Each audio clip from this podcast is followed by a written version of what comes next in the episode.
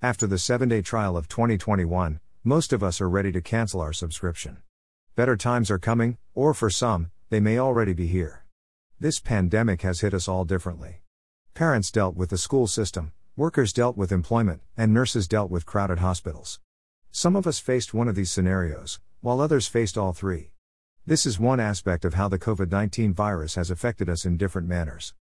I apologize for not posting last Friday. I wanted to take the time to look at how the big five traits are dealing with the pandemic. I intend to keep this week's daily blog short and sweet. But, as writers, we know how that goes. Open minded slash closed minded. Here, a high scorer is not afraid of trying new things, while the low scorer tends to stick with traditional values. So, which one will be more willing to shelter in place? Change comes easier for an open person rather than a closed person. Wearing a mask daily everywhere is a new norm. Adapting to children's new schedules is never easy, but one can tackle this problem efficiently with an open mind. It sounds like open minded is the way to go, right? Slow your roll turbo. A closed person may not be open to new things, but they have a higher risk assessment. They are cautious and make very deliberate changes. There are research and studies and reading to complete. After all, one does not jump willy nilly into a pandemic. Both traits can survive.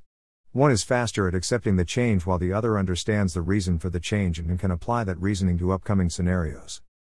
In the end, we are all human. Our approach to this pandemic is as unique as we are. Yes, some of us are open minded, while others are tightly closed minded.